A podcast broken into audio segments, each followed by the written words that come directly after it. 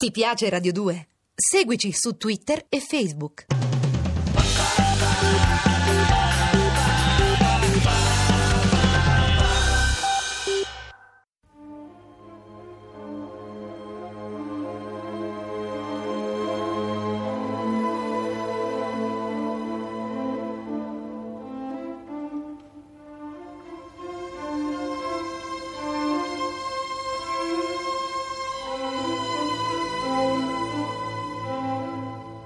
La scala per l'inferno. Originale radiofonico in 30 puntate di Valerio Evangelisti. Regia di Massimo Guglielmi.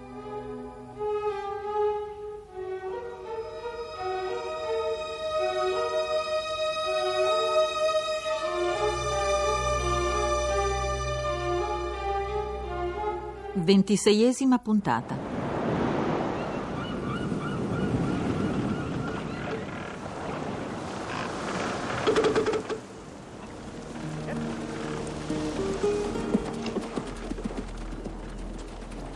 Quando assieme all'inquisitore Emmerich, ai sapienti saraceni Ibn Aldun e Al-Khatib e al giudeo Alevi raggiunsi il porto di Tarifa, vi trovai desolazione e orrore.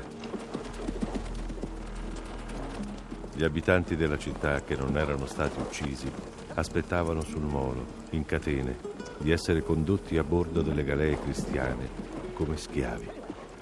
Non sto a descrivervi i loro lamenti.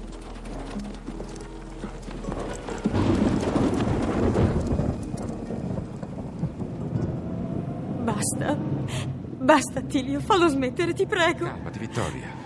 Le cose che Samuele racconta nel, nel delirio sono importanti per noi, forse decisive. Io devo assolutamente capire la chiave di questo mistero. Importanti. Mistero. Ma come puoi restare così freddo e insensibile? Manuela è morta. Sbranata dai suoi stessi pazienti. Elena ha fatto la sua stessa fine orrenda. Lassù sulla nostra testa c'è quel disco gigantesco. E come non bastasse poi il buio. Questo buio pazzesco, angoscioso e innaturale. Vittoria, stammi bene a sentire. Non credere che non mi renda conto di tutto questo, ma sto cercando una soluzione, o quantomeno una spiegazione. Il racconto di Samuele mi sta dando moltissimi elementi che sono certo potrebbero essere decisivi. Forse per salvarci tutti quanti. Elementi decisivi nel farneticare di un pazzo. Ascolta, hai sentito quando Samuele ha parlato del potere delle formule magiche? Attraverso una certa disposizione delle parole miravano a ottenere un determinato risultato. Per oggi, alla luce delle teorie di Becker, si potrebbe dire che cercavano di costruire una matrice elettromagnetica cerebrale, capace di produrre l'effetto voluto nel tempo e nello spazio. Capisci? Questo Lazar, che parla attraverso Samuele, ci sta portando alla scoperta della verità. Ma Samuele è solo un pazzo, o tutt'al più un indemoniato. Secondo me Samuele è più un indemoniato che un pazzo. Sono sempre più convinto che una matrice di pensiero molto potente sia impossessata del suo cervello. Samuele, capisci quello che sto dicendo? Io sono Alazzar. Continua a raccontare. Continua, ti prego. A Tarifa vi imbarcaste sulle galee?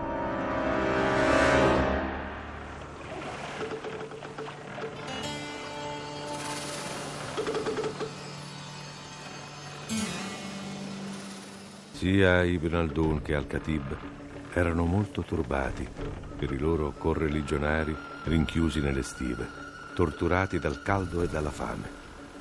Eimerick invece era indifferente a tutto ciò e non prestava orecchio ai pianti e ai lamenti che provenivano da sotto coperta. Segno 26, signore! Navighiamo da quattro giorni e delle isole felici non c'è traccia. Questa mattina ho parlato col capitano. Non conosce quale sia esattamente la rotta. Naviga seguendo il proprio istinto. Mi fido di lui. Ha fatto delle isole felici la propria base durante la guerra di corsa. Anche se non ha un portolano che le indichi, certo sa come raggiungerle. Ma ammesso che arriviamo a destinazione, che cosa potremmo fare? Avete un vostro piano? No, no, solo un'intuizione. Nei giorni scorsi ho letto con attenzione i testi che Ibn Aldun ha portato con sé. l'unico che mi ha colpito sul serio è stato il De Radis. Lo conoscete? No. Quando non mi occupo della religione dei miei padri, mi dedico per intero alla politica del mio re. Non ho tempo da dedicare a letture profane. Alchindi sostiene che ogni cosa è collegata alle altre dai raggi che emette. Secondo lui, anche le parole seguono la stessa regola. Una sequenza di parole ben studiata sarà in grado di produrre un turbamento nella trama del cosmo, cioè nell'intrico dei raggi che riempiono il creato.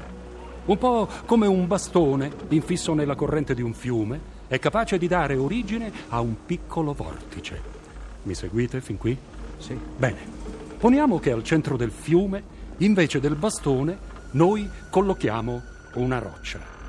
Ne nascerà un solco turbinoso che esisterà finché la roccia sarà lì. E se il masso sarà abbastanza grande e la corrente impetuosa, nell'acqua si scaverà un vuoto tanto profondo da mettere a nudo il letto del fiume. Ma vi vedo perplesso. Eh, certo, perché non capisco dove vogliate arrivare. Eppure è così semplice. Supponete che i raggi emessi da una precisa sequela di parole organizzata dal vostro pensiero si attorciglino fino a formare una sorta di bastone conficcato tra gli altri raggi. Questi ultimi si avvolgeranno attorno all'ostacolo, causando un vortice e aprendo un vuoto nel loro intrico. Vi è chiaro adesso? Voi volete dire... Voglio dire che i raggi si aggroviglieranno in una forma circolare. E poiché parliamo di raggi di luce, l'esito sarà un disco luminoso che assumerà la consistenza di un oggetto mobile, però con una velocità e una traiettoria diverse da ogni altro oggetto conosciuto. Le ruote incandescenti che abbiamo visto sarebbero raggi aggrovigliati attorno alle radiazioni delle formule del Picatrix. È pazzesco. Più pazzesco ancora è il seguito del ragionamento. Ogni vortice, ogni mulinello è indice di un vuoto che si è creato all'interno di un fluido. Segna, insomma, lo sbocco di un canale. Se le grandi ruote che sono apparse in cielo sono in realtà dei gorghi, significa che costituiscono la foce di un canale scavato nel cielo stesso. Un canale che conduce. Concludete voi. Ad Arca? Precisamente. È attraverso quel passaggio che giungono fino a noi le creature del terzo cielo. Dal mostro che strappa i polmoni a Raukeil, lo spirito di Marte con parvenza di re. E chissà quali altri esseri abnormi possono calare sulla terra per quella via. È su questo che conta Abu Said, su un'orda di belve demoniache da evocare attraverso gli spazi per poi scatenarle contro i suoi nemici, cioè contro di noi. Non è possibile. Accettare questa tesi significherebbe prestare fede alle superstizioni di una religione sciocca e menzognera. Mi dispiace, Inquisitore Edric, ma io continuo a credere nel Dio dei profeti e del mio popolo. Rabbino, vi credete divenuto adepto del credo blasfemo dei Saraceni? Se il pensiero di Alchindi non trovasse riscontro in Empedocle e in altri sapienti greci, mi limiterei a ignorarlo. Ma non è così.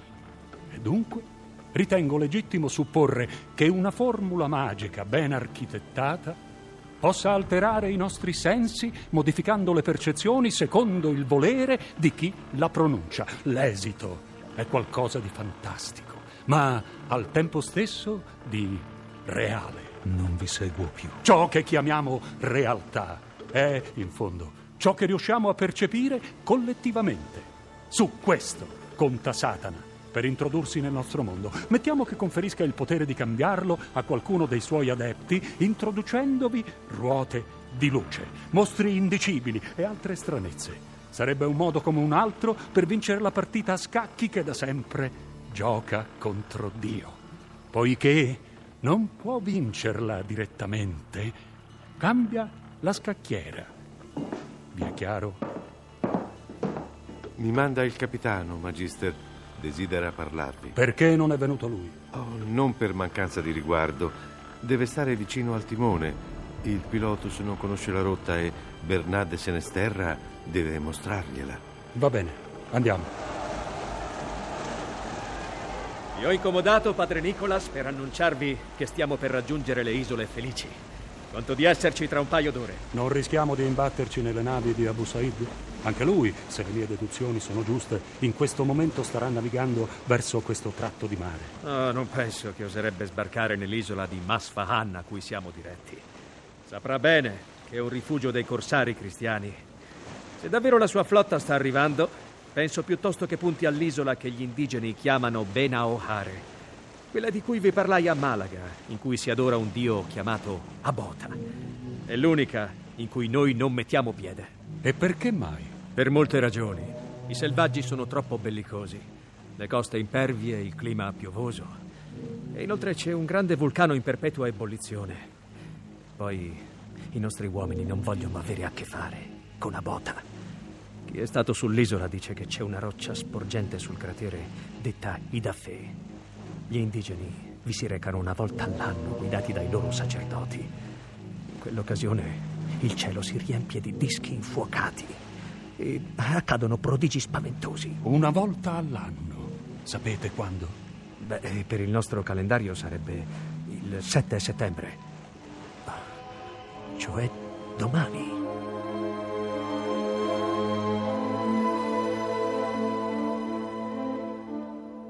Avete ascoltato La Scala per l'Inferno con Michele Gammino, Alessandro Iovino, Germana Pasquero, Sergio Troiano, Domenico Brioschi, Giorgio Bonino. Realizzazione tecnica di Lorenzo Cotta e Luca Trevisan. Posta elettronica sceneggiato chiocciola rai.it. Seguici anche su Twitter.